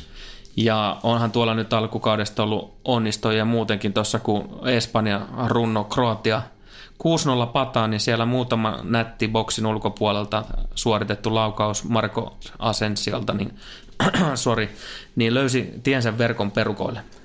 Joo, että se oli tota, saa nähdä, että jos Lopetegi inspiroitu tosta, että jos Mä tulee... toivoisin kovasti, että inspiroitus. Joo, että et, saa nähdä, että et mikä tämä nyt tilanne on, että Realissa on totuttu näkemään vasemmalla puolella ja oli todella tehokas, tehokas silloin, kun Sisu pelutti 4-4-2 flattia, mutta Espanjan paidassa niin nähtiin oikealla laidalla ja varsinkin kun Enrique alaisuudessa, niin toi peli on enemmän vertikaalista, niin, niin tota se sopii Asensiolle, että saa nähdä, että jos tulee ihan yhtä maagisia suorituksia Realissa, mutta suurin voittaja on Benzeman ohella varmaan Isko. Kyllä, ja Isko lisäksi tietysti niin onhan toi Gareth Balekin ollut, ollut aika lailla liekeissä. Pikkasen nätin maali heitti Nations Leagueassa myös. Joo, niin teki, että et pitää kyllä nyt koputtaa puuta, että et lähin, lähin, mikä vastaa kriteereitä on varmaan oma nuppi, mutta että Bale pysyi sehjän, että on ollut ihan liikaa loukkaantumisia. Et toivottavasti jollain ihmeen kaupalla pysyisi nyt yhden kauden ehjänä ja, ja nähdään sitä parasta Sheettoa pitkästä aikaa. Kuuma peruna, se kuuluu tietysti maalivahtiosastolle. Keylor Navas vai Tipo Courtois? riippuu ottelusta, että et tota, nyt otetaan mielenkiinnolla, että kumpi on se e, niin sanottu liigaveska ja kumpi on UCL-veska vai onko kumpikaan vai meneekö tasan. Et toi on aika ongelmallinen tilanne, kun on kuitenkin kaksi loistavaa maalivahtia ja molemmathan pitää itteensä ykkösen. Tämä on ihan selvä homma. Kiinnostaa tosiaankin nähdä, miten loppujen lopuksi Lopeteki tähän lähtee. Seuraavaksi mä nostan tuolta esiin sun varmasti tota, niin lempipelaajan, pelaaja, jolla on eniten varoituksia kilpailun historiassa, 36 kappaletta. Kuka on kyseessä? Sergio. Kyllä, Ramos. Joo, siinä on kyllä, ei, aivan uskomaton äijä, että ettei nyt jos joku kuulee ekaa kertaa, niin en ole kyllä mikään Los Blancos-fani, mutta uskomaton johtaja, että että kyllä toi CV puhuu puolestaan ja ihan ok pari siinä Varanes vieressä. Kyllä, ihastutti kesällä, eikä varmasti vihastuttanut. Ei, että et toi, mikä vähän itseä harmittaa, että Vinicius Junior, että tota, hän, hän ei todennäköisesti nyt Los Blancosin ykkösjoukkueessa tällä kaudella pelaa ja Odriot Solan otteita odottelen mielenkiinnolla, että jos pääsee välillä Karvahaliin tuuraamaan, että ei, ei ole todellakaan vielä valmis paketti, mutta hänestä tulee myös aivan loistava laitapakki tämä nyt oikeastaan kun käy näitä pelaajia läpi, niin kyllähän se kertoo, kertoo kaiken oleellisen siitä. Real on joukkue, joka kykenee parantamaan otteita kevättä kohti. Menestys on ollut aivan huimaa. 13 mestareiden liiga tai Euroopan kupin voittoa. Eniten perättäisiä osallistumisia UCL 21 kappaletta. Pisin putki tehtyjä maaleja otteluissa 34 matsia. Nämä pelaajat on niin hyviä, että mä en ole ollenkaan yllättänyt, että Real on jälleen kerran semifinaaleissa tässä turnauksessa. Kyllä Real varmaan pitkälle menee, mutta jos joku nyt on vetänyt talviunet kesällä, kun karhu konsanaan, niin mainittakoon totta kai, että muan Cristiano Ronaldohan siirtyi pois. Siinä on tietynlainen lovi, voisi jopa sanoa, mutta se jää nähtäväksi, että loppujen lopuksi miten Real pärjää ilman Krisu. Siis yleisesti ottaen tulee varmasti pärjäämään, että kyllä tuolta löytyy taitoa, leveyttä, jopa ehkä systeemin kannalta osittain parempaa, että Ronaldo ei ole enää kuvioissa. Että hän on oikeastaan muuttunut aika yksipuoliseksi poacheriksi, mutta kun puhutaan näistä isoimmista matseista, niin kuinka usein Krisse tekee niistä, niissä maalin? Kuinka monta ottelua hän on ratkaissut Realille aivan kriittisillä hetkillä? Et onhan toi uskomaton pelote ja, ja tota, ei, totta kai Bale, Benzema aivan loistavia maailman huippuja omilla pelipaikoillaan, mutta kyllä mun mielestä toi Krisse kuitenkin tuo vähän enemmän vapinaa noihin vastustajan puolustajiin. Ihan varmasti näin ja ehkä, ehkä noissa mestaruuskertoimissakin niin jotenkin niin ei ole onnistuttu mun mielestä reagoimaan. Reali pidetään, pidetään kuitenkin yhtenä isommista suosikeista tässä. Taisi olla Man City nyt tällä hetkellä se, joka on ykkössuosikki kertoimien valossa, mutta Realikin arvostetaan. En ole ihan niin vakuuttunut kuin vedon välittäjät. Joo, samaa mieltä ja tosiaan tostahan vielä – Teo Hernandez lähti lainalle, Kovacic lähti lainalle, että Kovacic totta kai iso lovi se vai jossain nyt peliaikaa, että se ei ole ihan maailman loppu, vaikka kova kova ei onkin. Mutta Teo lainalle, Coentrao on, on lähtenyt muille maille, että mitä semmoinen tilanne, jos Marcelo loukkaantuu? Hakimi Ashraf lähti myös lainalle, niin, niin tota, kuka tulee hänen tilalle? Siellä on vaspa paikka siinä tapauksessa voisi sanoa jopa ongelmallinen. Joo, ja tässä pitää kuitenkin muistaa, että Sisun mustaa magiaa ei ole enää. Nimenomaan, siis Realissa on, on ollut kyllä viime kausina semmoista käsittämätöntä ää, maagista. Voisi sanoa onnea. Pallot on pomppinut tosi kivasti ratkaisuhetkillä. On ja, ja totta kai niin Lopetegi on ihan huippuvalmentaja ja tuonut enemmän, entistä enemmän pallohallintaan nojaavaa peliä – selkeämpi struktuuri, selkeämpi rakenteluvaihe, mutta jotain, jotain mun mielestä tästä Realin kokonaisuudesta puuttuu, että pystyisi kuitenkin haastamaan ihan tosissaan voitosta, vaikka Modricit, Crossit, tämmöiset ja niin he pystyy kontrolloimaan niitä otteluita, mutta omasta mielestä tuossa on kyllä kuitenkin Krissen kokoinen aukko. Real varmasti lohko silti hoitaa ja kuten puhuttu, niin keväälläkin pelaa vielä. Mennään tota, pienen historiareissun kautta seuraavaan joukkueeseen. Real Madrid on pelannut koko valkoisissa käytännössä läpi historiansa, paitsi yhdellä kaudella, 1925. Ja nyt tulee tämmöinen harvina, harvinaisempi lempinimi, äh, kun Los Vikingosin shortsit olivat mustat. Okei. Okay. Mutta 1-5 vierastappio verivihollista Barcelonaa vastaan palautti koko valkoisen asun, koska mustat pökät luonnollisesti aiheutti huonoa tuuria, funderasi silloinen seuran presidentti Parages. Joo, että onhan toi ihan selkeä juttu, että, että jos tulee dunkku, niin silloin vaihdetaan asu. Jos on mustat pökät. Just näin. AS Rooma seuraavana listalla. Joukkueen rivestä löytyy mestareiden liikassa vanhin, tai löytyi vanhin maalin tehnyt pelaaja 38 vuoden ja 59 päivän tuoreessa iässä. E, varmaankin tiedät, kenestä on kyse. Rooman keisari.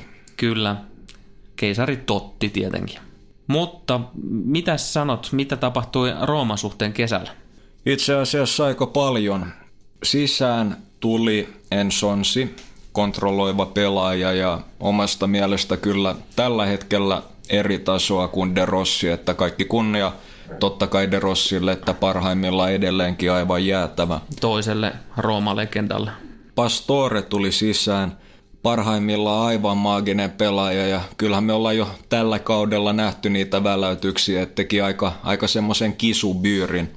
Se oli semmoinen, eikö se ollut takavasara?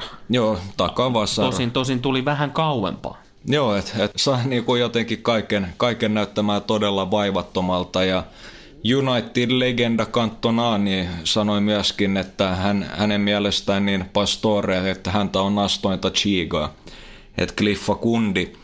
Ja mitäs muuta, Justin Clivert, joka mainittiin jo aikaisemmin, hän tuli sisään ja on, on tota aloittanut aika hyvin. Tuli silloin yhdessä matsissa käänsi ottelun vaihdostineen. Ante Choric saapui Dynamo Zagrebista, että hän on, hän on lupaava nuori kaveri. Kristante tuli vahvistamaan keskikenttää ja arvaappa mitä. No, Nyt lyödään kolmannen kerran tiskiin hurrikortti, eli sinne tuli Olsen. no voi vitsi, sehän on siellä maalilla. Oli muuten Turkkia vastaan tuossa taas kansojen liikapelissä niin yllättävän niin kuin vaisu ollakseen Ulseen. Selkeästi isoin menetys on Alisson, joka lähti puoliin. Joo, heittämällä. Et, et ei kyllä toi Ursen ole millään muotoa edes saman profiilin veska. En, en lähde syyttää mitenkään tätä Rooman skauttaustoimintaa, että Monchi on, on pätevä, pätevä organisaation johtaja ja, ja hyvä skauttausverkosto, mutta en oikein kuitenkaan ymmärrä, ymmärrä tota hankintaa. Ja ulos lähti myöskin Strootmannin ruho Ranskaan, että tota, hänen, hänen parhaat päivät on kyllä nähty ja Radia Nainggolan lähti myös Interiin. Kyllä siinä, kyllä siinä on tapahtunut ihan, ihan riittävästi.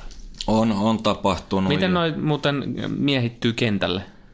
No, se on ehkä se päällimmäinen kysymys. Tietääkö Di Francesco edes omaa parasta formaatiota, että tälläkin kaudella ollaan kokeiltu kaiken näköistä. Että 4-3-3 ollaan nähty, Rooma on pelannut myös edellisellä kaudella 4-2-3-1 ja nyt myöskin niin ihan, ihan ollaan sitä kolmen linjaakin kokeiltu. Kausi nyt ei ihan parhaalla mahdollisella tavalla ole lähtenyt liikkeelle. Siellä on Serie A:ssa saldo 1-1-1 ja tietysti toi edellinen, olikohan se edellinen Milanin tappio nyt varmasti se kohtalaisen äh, riipivä, mutta mitä mä nyt katoin, niin alakerta nyt ei ole ihan, ihan tasapainossa. No ei, että et tota, Manolla selkeä puolustuksen johtohahmo ja hänen vierelleen tulee Fazio tai Portosta ilmaisella hankittu tota Marcano, että he kaikki kolme pelas, kun oli kolmen linja, mutta varmaan Di Francesco enimmäkseen tulee peluttaa neljä alakertaa. Ja laitapakit Kolarov Florenzi tai vaihtoehtoisesti Karsdorp, että hän oli muistaakseni koko viime kauden sivussa. Joo, käytännössä. Nousevat laitapakit, hyvät laitapakit, mutta tosiasia on myöskin se, että Kolarov ja De Rossi niin on taas vuoden vanhempia. Mutta eikö tämä nyt näytä kuitenkin tämä lohko siltä, että Rooman pitäisi pystyä kakkosijalle kipuamaan? Ja ehdottomasti, ja omasta mielestä toi keskikenttä on ihan pienen aavistuksen parempi jopa tällä kaudella, että Pastore on erityyppinen pelaaja ja Radia toki ollut ihan, ihan huikea Roomassa, mutta toi Kristanteen hankinta miellyttää itteeni. Ja myöskin toivon, että tällä kaudella nähdään entistä enemmän Patrick Schickia, että Tseko on aivan loistava kärki ja tappava UCLssä viimekin kaudella, mutta Schick on kyllä uskomaton. Löytyykö Roomasta vielä jotain taktista tai muuta analyysiä? No ei, ei tässä vaiheessa, että kuten ollaan mainittu, Säästellään vielä. säästellään paukkuja ja pureudutaan sitten syvemmin, että ei, ei kaikkea tietenkään voi heittää kerralla. Otetaan Rooman osalta kuitenkin pienen pieni historiakertaus, sillä seuran logossahan on aina seikkailut susi, josta juontaa lempinimi Ilupi, sudet. Varmasti äh, sinäkin muistat tämän tarinan, mutta laitetaan niille, jotka ei välttämättä muista. Susihan tähän logoon tulee tietenkin tästä Rooman kaupungin perustamiseen liittyvästä myytistä, jossa naaras susi imetti pienoista veljespari Romulusta ja Remusta. Tämän tosiaan varmaan melko moni muistaa, mutta muistaako sitä, että lopun viimein Romulus tappoi veljensä? Niin, toi, toi on jotenkin aika, aika vahvasti tuossa antiikin Rooman historiassa, että Cesarillekin kävi köpelösti. Romulus ää, tappoi veljensä, mutta entäs jos se olisi mennyt toisinpäin, niin olisikohan ton kaupungin nimi nykyään sitten Reema? Niin, en tiedä, en tiedä. Ehkä, ehkä pitää saada joku adressi pystyyn. Ja sitten kaikki historioitsijat ja mu- muut antiikin Rooman tuntijat, niin me- meille voi laittaa myös lisätietoa vaikkapa somen kautta kysellä, että mihin nämä datapaketit voi sitten lähettää. Nämä on erittäin oleellisia myös jalkapalloanalyysissä. Ehdottomasti. Ja matka jatkuu Tsekkiin. Victoria Plzen on seuraava kohteemme. Kyseessä on 107 vuotta vanha seura, joka on voittanut viisi kipaletta noita Tsekin tai Tsekkoslovakian mestaruuksia. Ja joukkue saapuu lohkovaiheeseen kuuden europelin kotiottelu-voittoputkessa. Tästä nämä faktat osaltani. Pavel Vrba niin tota, tuli tuossa, taisi olla 2017 takaisin. Että hänestä, hän muun muassa johdatti Tsekin EM-kisoihin 2016 siinä välissä. Ja ennen sitäkin niin on, on valmentanut näitä Victoria Pilsenia. Ja semmoinen hauska tarina, että 2013 he kohtasi viimeisessä karsintaottelussa Mariborin. Ja tosiaan niin Verba lupasi, että jos he selviytyvät jatkoon, niin hän yrittää tämmöistä taaksepäin pyöräytystä ja käsillä seisontaa. Ja needless to say, niin, niin tota, hän toteutti tämän, että se jälkimmäinen osuus vähän floppas, mutta sanojen mittainen mies, että silloin tosiaan 4-1 tota, meni jatkoon ja jämppäreihin pitkästä aikaa, että Victoria Pilsen on, ollaan totuttu jopa nyt viime aikoina näkee tuolla euro, eurokentillä ja, ja Verbaan, niin hän, hän, hän on vannoutunut tämmöisen hyökkäävän jalkapallon ystävä että häntä on tyylillisesti, vaikka siis peluttaa tämmöistä 4-2-3-1, 4-5-1, jopa 4-4-2 näyttää, että paljon äijii pallon alla, mutta häntä on verrattu Tsekin Arseen Wengeriksi, semmoista. Tämä on ihan mielenkiintoinen vertaus. Ensiksi äh, haluan palata tähän. Voitko tavata sen nimen kaikille kuuntelijoille, jotta he voivat YouTubesta käydä hakemassa tämän, tämän äh, niin sanotun tuuletuksen? Joo, eli Pavel, P-A-V-E-L ja Brba, B-R-B-A. Siinä se, ja sitten Arsene Wengeristä kiinni seuraavaksi. Toivottavasti ähm, ei, ei ura kehitys ihan samalla tavalla kuitenkaan mene. Kyllä, että tota, pakko, pakko nostaa totta kai hattua, että hän, hänellä on pitkät perinteet tsekkiläisessä jalkapallossa ja, ja tosiaan niin entinen, entinen pelaajakin ja hänen omat kommenttinsa oli, että he tähtää aina pelaamaan hyökkäävää jalkapalloa, näin meidän fanit haluavat meidät nähdä ja me emme aio muuttua. Tämä on tosi hyvä juttu, sikäli mikäli he pystyvät tuosta pitämään kiinni. Kerropas nyt kuitenkin vähän näistä Pulsenin pelaajista, mitä olet heistä löytänyt. No joukkueen ehkäpä tärkein pelaaja on kärki Kremenici. Ja anteeksi nyt ne Krmen, Krmen, Krmenchik. Kyllä. Joo, tässä, tässä alkaa nyt, nyt tota kaikki kirjaimet näyttää samalta. ei, enää, ei enää saa mitään selkoa, mutta... Liikaa konsonantteja. Joo, sitäkin. Ja tota, hän on ollut todella kovassa vauhdissa nyt alku, alkukaudesta ja paukuttanut maaleja. Sitten kymppipaikalta löytyy joko Shermat, joka on hyökkäävä keskikenttä, tai Horava. Ja tosiaan tämä Horaavakin nähdään monesti keskikentän pohjalla, että se kertoo aika oleellisen verban tämmöisestä hyökkäävästä filosofiasta, että kymppipaikan pelaaja niin pelaa myös siellä pohjalla. Ja laitapakit on, on aika, aika isossa merkityksessä tässä, tässä tota verbaan pallossa, että Limberski ja Resnik tekee, tekee näitä kiertoja. Hubnik, toppari, on puolustuksen johtaja ja ja tota, tarkoituksenahan tässä on, että Rosovski ja on, olkoon sitten, voi jumalation näitä nimiä, että Prochaska tai, tai sitten Horava vieressä, että he, he tota peittää aluetta, koittaa pitää jonkun sortin blokin päällä, mutta hän, hänkään ei pelkää heittää näitä numeroita sinne ylöspäin. Sen verran tota heitän tuosta joukkueen kauden aloituksesta. Alkoi hirmu kivasti – hyvin tuli tulosta, mutta äh, kärkipelihän on, on tuossa syyskuun alusta juurikin alla Slavia Prahan vieraana. Ehkä tämä nyt kertoo siitä, että mitä se pahimmillaan voi sitten olla, kun, kun lähdetään niin sanottu vähän isompaan peliin niin kuin aktiivisesti.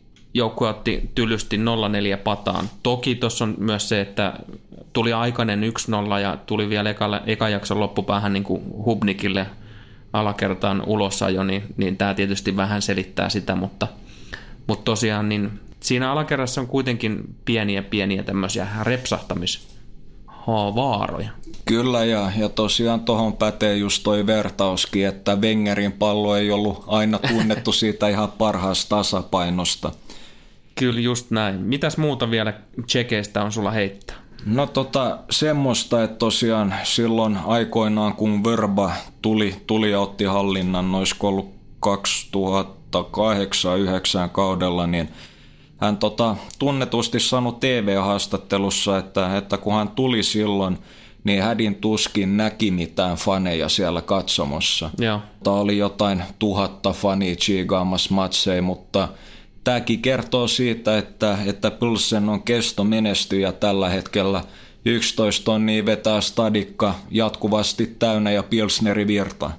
Ai että tsekkiläinen pilsneri, se on, se on ajoittain erittäin herkullista ja sopivissa määrin nautittuna. Kyllä, että se on se kohtuullisuus kaikessa. Mutta hei, tämän lohkon Power Ranking vielä huutaa. No Real 1, Roma 2 ja sit, eikö me oltu vähän sitä mieltä, että Wenger vie, checking Wenger vie Pulsenin Eurooppa-liigaa? Kyllä, että et, tota, siellä on kuitenkin rohkeata fudista, perinteikäs valmentaja, tottunut menestymään ja Moskovassa on pakka tai lätty todella levällä, että kyllä me lähdetään hakemaan tämmöistä pientä, pientä jokeria tähän. Blinit niin sanotusti sekasi. Just näin. Vähin käy ennen kuin loppuu ja pää on skarppina kuin seinäkello. Ei vaan ihan kyllä tässä vielä hereillä ollaan. Mennäänkö viimeiseen lohkoon? Mennään vaan. Ja aloitetaan se Juventuksella. No, tuossa tuli paljastettua edellisessä lohkossa, että eräs Cristiano Ronaldo siirtyi tosiaan Juventuksen kesän aikana 120 maalia 153 pelissä. Yhden kauden maaliennätys 17 häkkiä. On se kyllä huima, huima äijä toi Cristiano, että ehkä meidän pitää nakkasta tuohon joku spoiler, spoiler alertti, että jos joku ei ollut tietoinen tässä siirryssä. Joo, tosiaan tämä oli, tää oli suur yllätys varmaan monelle. Oli, oli. Mutta Juventuksesta niin varmasti voidaan odottaa erittäin hyvää mestariden kautta. Kyllä, että et siis Juventus on yksi omia ehdottomia suosikkeja, että en osakke noussut omissa papereissa viime kauteen verrattuna entisestä. Niin ja varmaan yksi tekijä on no, toppari palumuuttaja. Kyllä, eli toi Bonucci tuo aivan jäätävän paljon tuohon Juventuksen peliin, että ensinnäkin Juve pystyy pelaamaan korkeammalla linjalla – ja toistaiseksi niin Bonucci on yksi maailman parhaita toppareita pallollisena, että hänen tuommoiset pitkät diagonaalipallot ja pystysyötön niin hakee vertaista. Jos me katsotaan tota kokoonpanoa nyt ylipäätään, niin ei toi nyt ihan hirveästi hei kalpene millekään jengille. Ei todellakaan, ja oikea laitapakki Tonttikin on saanut vahvistusta Cancelon muodossa.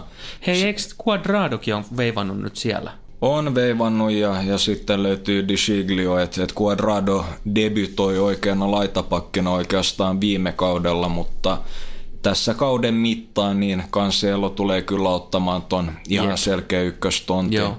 Ja Juvella on todella kilpailukykyinen maalivahtitilanne, eli Perin ja Szczesny, että siinä on kova, Szczesny on, on tällä hetkellä ykkönen, mutta... Anteeksi, mutta miten sä saat vedettyä nyt tän näin hyvin? Tuossa on vain yksi vokaali, eikö on se kaksi vokaali? No joo, mutta se on tämä väsymys, että tota, heitetään se kortti tällä kertaa, mutta todella hyvä, hyvä ja kiitollinen tilanne siinä mielessä, että kumpikaan ei ole A-statuksen maalivahti, että puhutaan niin kuin top 5 veskasta, jonka pitäisi olla kiistattomasti ykkönen, vaan toi on rehti hyvä kilpailutilanne ja Juventuksessahan painotetaan tätä kovaa kilpailua peliajasta sekä kuuluisaa voittamisen kulttuuria. Mitä sä sanot tuosta keskikenttäkartista. Siellä on Blaise Matuidia, siellä on Sami Kedira, siellä on Pjanici. Joo, että et sitten vielä Emre Can, niin, niin hän tuli sisään, että Pool ei jää häntä kaipaamaan, mutta todella hyvä vahvistus Juvelle, että tuossa on ihan selkeä suunnitelma, että hän on tämmöinen nuorempi köyhän miehen versio Kedirasta ja hän ajetaan sisään samaan rooliin ja varmaan kauden päätteeksi niin tulee olemaan avauksen. Joo, hyvä kun sanoit, oli ihan sama heittämässä, että keväällä varmasti on, on mennyt ohitte. Kyllä, ja tota no, ulos lähti Caldara ja Higuain siinä, siinä tota Milanin suuntaan, ja kun, kun Bonucci, Bonucci tuli ja, ja tota, Manragola meni Vex ja ilmaisen lähti tota, Asamoa, Buffon, Sturaro ja Listeiner. Et tota, kukaan heistä ei ole mitenkään järkyttävä, järkyttävä menetys. Että... Ja pääasiassa niin sieltä lähti käytännössä ikävuosia. Juurikin näin. Ja tosiaan niin, niin Juventus tekee nämä asiat todella hyvin, että se on oikeastaan pelaajat tulee myöskin sen takia ilmaisella sinne, että he tietää, että he saavat lähteä ihan milloin tahansa. Että Juve, Juvessa hoidetaan asiat hyvin, pidetään pelaajista viimeisen päälle huolta, hyvät uudet puitteet, voittamisen kulttuuri. Niin monet pelaajat on sanonut, että he ei ole ymmärtänyt, mitä voittaminen on ennen Juventusta. Että pelaajat just kuten Emre, nytten, Pogba aikoinaan, you name it, siirtyy ilmaisella sinne ja he saavat aina lähteä. Että ovet on avoimia ja pelaajista oikeasti välitetään. Varmasti tämän takia myös Cristiano tonne siirtyy, vaikka nyt ihan ilmaisiksi. Ei ihan ilmaiseksi ja tosiaan niin, niin, niin tota, Juvellahan on selkeä tavoite voittaa mestarien liiga, että tässä alkaa olla vähän tuommoista ballakmaista vibaa, että ikuinen kakkonen – ja Kristianollahan on totta kai aina tavoitteena voittaa, mikään muu ei kelpaa. Ja kuka parempi nyt tämän projektin vetonaulaksi kuin itse Kristiano ja hän taitaa olla eka pelaaja, no ei kuuluteta liian aikaisin, mutta joka on voittanut La Liga-mestaruuden, Premier League-mestaruuden sekä Serie A-mestaruuden.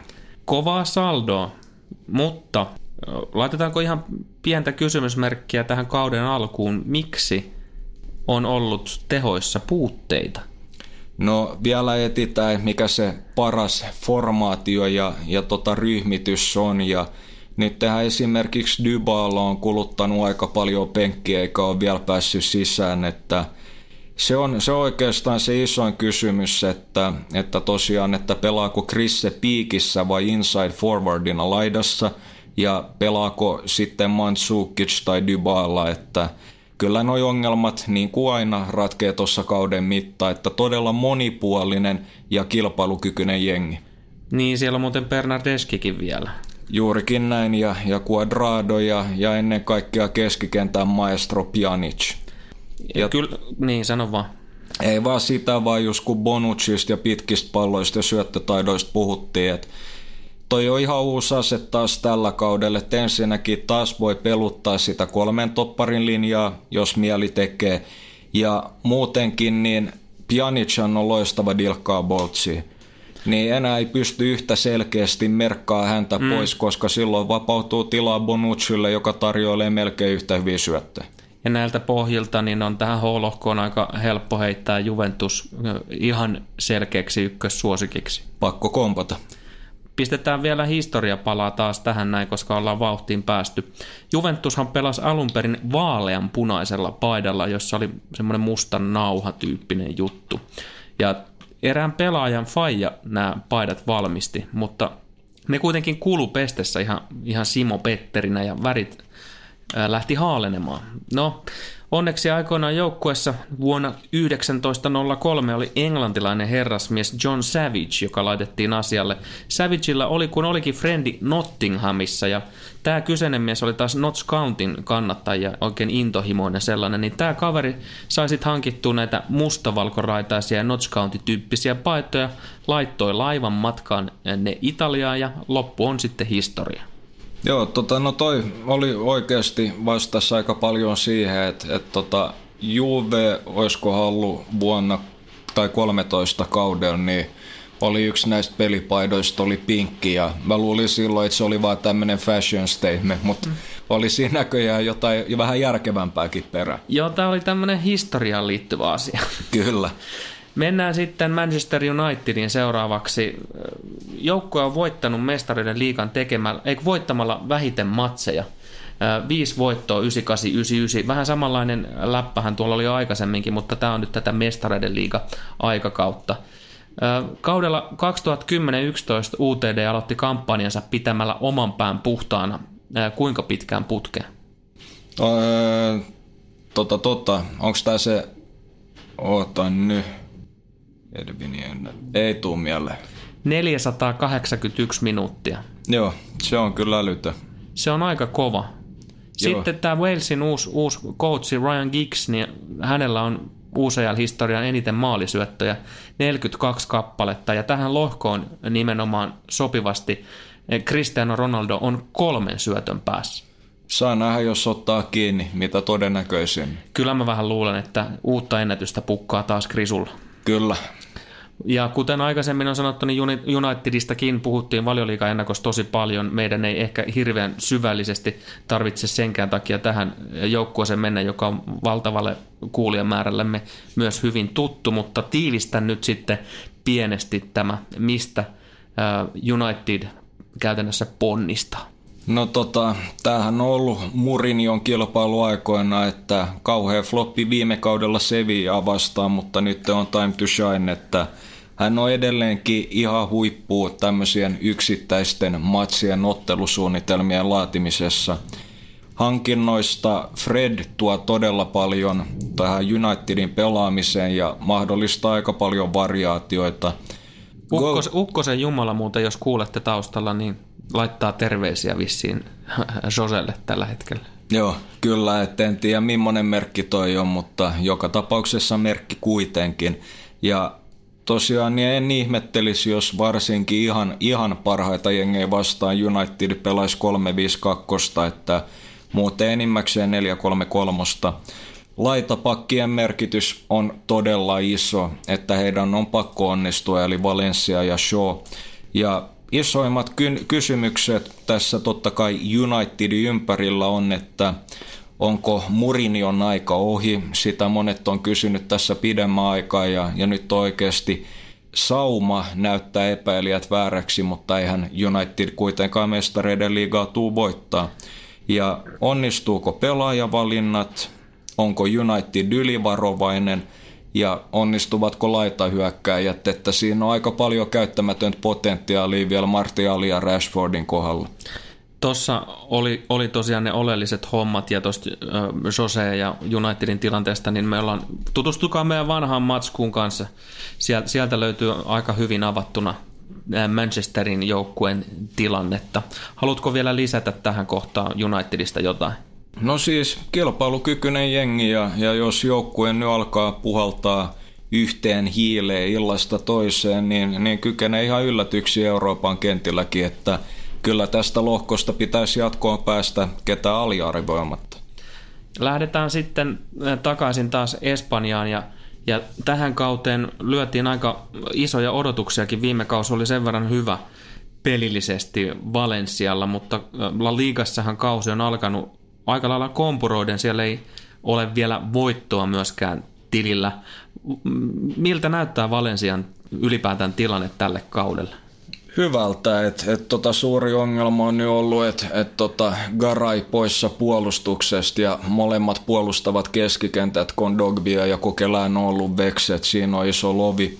Marcelinohan peluttaa todella tehokasta, hyvin hiottua 442-systeemiä, joka on totta kai kaksiteräinen miekka, että siinä on yhden taktiikan uhri ja toi Murinjo ja ottelusuunnitelmien laatiminen, että saa nähdä miten käy. Ja Gedes ja Kondogbia siirtyy nyt pysyvästi Valenciaan, kuten myös Murillo. Ja muutenkin niin tonne topparitontille tuli vahvistusta Lyonista Diakabin muodossa, ei ole aloittanut hyvin. Uusi oikea laitapakki Rocchi Piccini, italialainen melkein 190 senttinen, senttinen äijä ja sinne tuli lainalle Sherisev ja Mishi Batshuai ja myöskin unohtamatta Vassia, että hän tulee olemaan todella monipuolinen ase Valenssialla. Joo, mutta toi mitä sä kävitkin läpi, niin e, noin isot muutokset, niin eihän ne nyt voi al- alkukaudesta olla näkymättäkään. Ei, ja, ja just tosiaan se, että toi Marcelinon systeemi, niin vaatii sen, sen puolustaman keskikentän ja, ja Kondogbi on ollut aivan jäätävä viime kaudella ja Kokelänkin pelasi hyvin, niin toi tota, Vas, Vas tota, Parejo keskikenttä, mikä on nyt ollut, niin niin kumpikaan heistä ei ole puolustava keskikenttä, eli on ollut aika avoimien ovien päivät. Valencia on pelannut kahdesti mestareliiga finaalissa. Ne on kuusi Espanjan mestaruutta hankkinut ja UEFA Cupinkin kävivät voittamassa 2004. Mestalla on varmasti semmoinen yksi legendaarisimmista pelipaikoista, stadioneista. Valencia on pelannut Mestallalla jo vuodesta 1923 lähtien. Pitkä on, pitkä on taiva. Haluatko kuulla vielä toisen tarinan? Totta kai. Muistatko, mikä eläin on Valencian logossa? No, sehän on just se syy, minkä takia Batmani siirtyi sinne, eli lepakko. Juuri näin.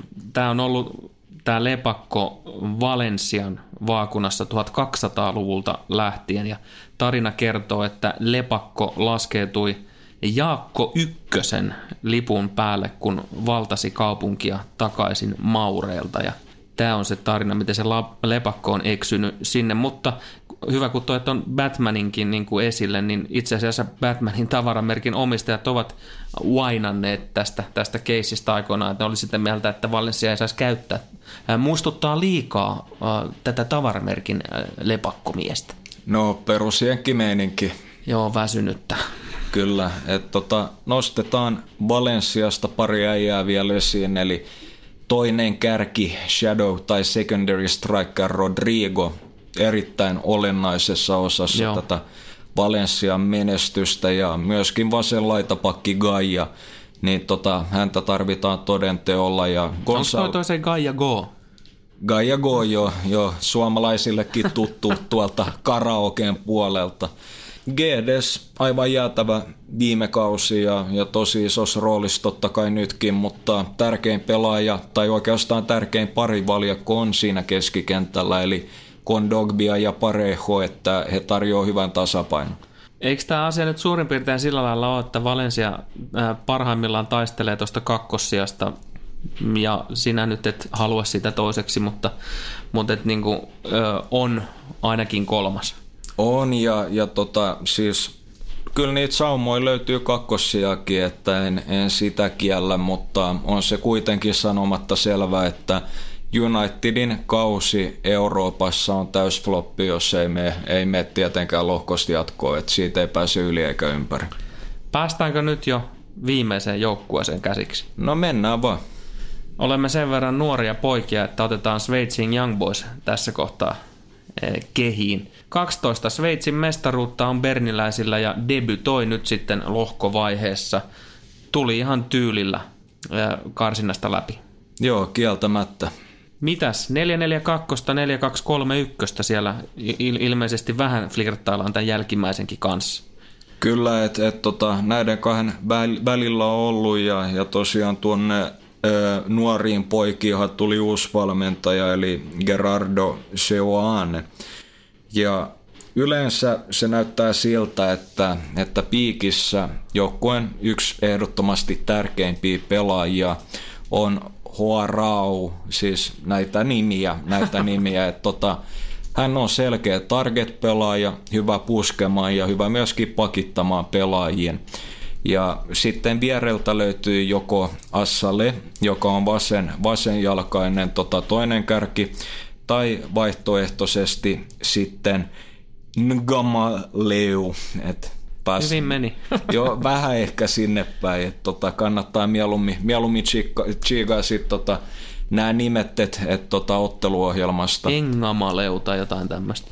Sulei, Suleimaani isossa roolissa. Jep erikoistilanne spesialisti Basuri ja tota, hänelle löytyy totta kai aina, aina käyttöä ja Keskikenttä on aika rikkova. Sanogo ja Sov, varsinkin Sanogo isossa roolissa, että hän on niin kuin se puolustusmuurin suoja ja oikealla laidalla duunari Fasnacht ja Oikea laitapakkien Babu, hän on pikakiituri todella isossa roolissa ja, ja tuossa on aika jännä dynamiikka oikeastaan toppariparissa, mitä enää harvemmin näkee. Että siinä on joukkueen kapteeni 182-senttinen von Bergen, yllättävän liikkuva 35-vuotiaaksi, että hän on se liideri. Ja tuohon viereen saatiin nyt nuori 192 senttiä pitkä Vythri. 10 sentin pituusero, että harvemmin enää tämän päivän fudiksessa näkee.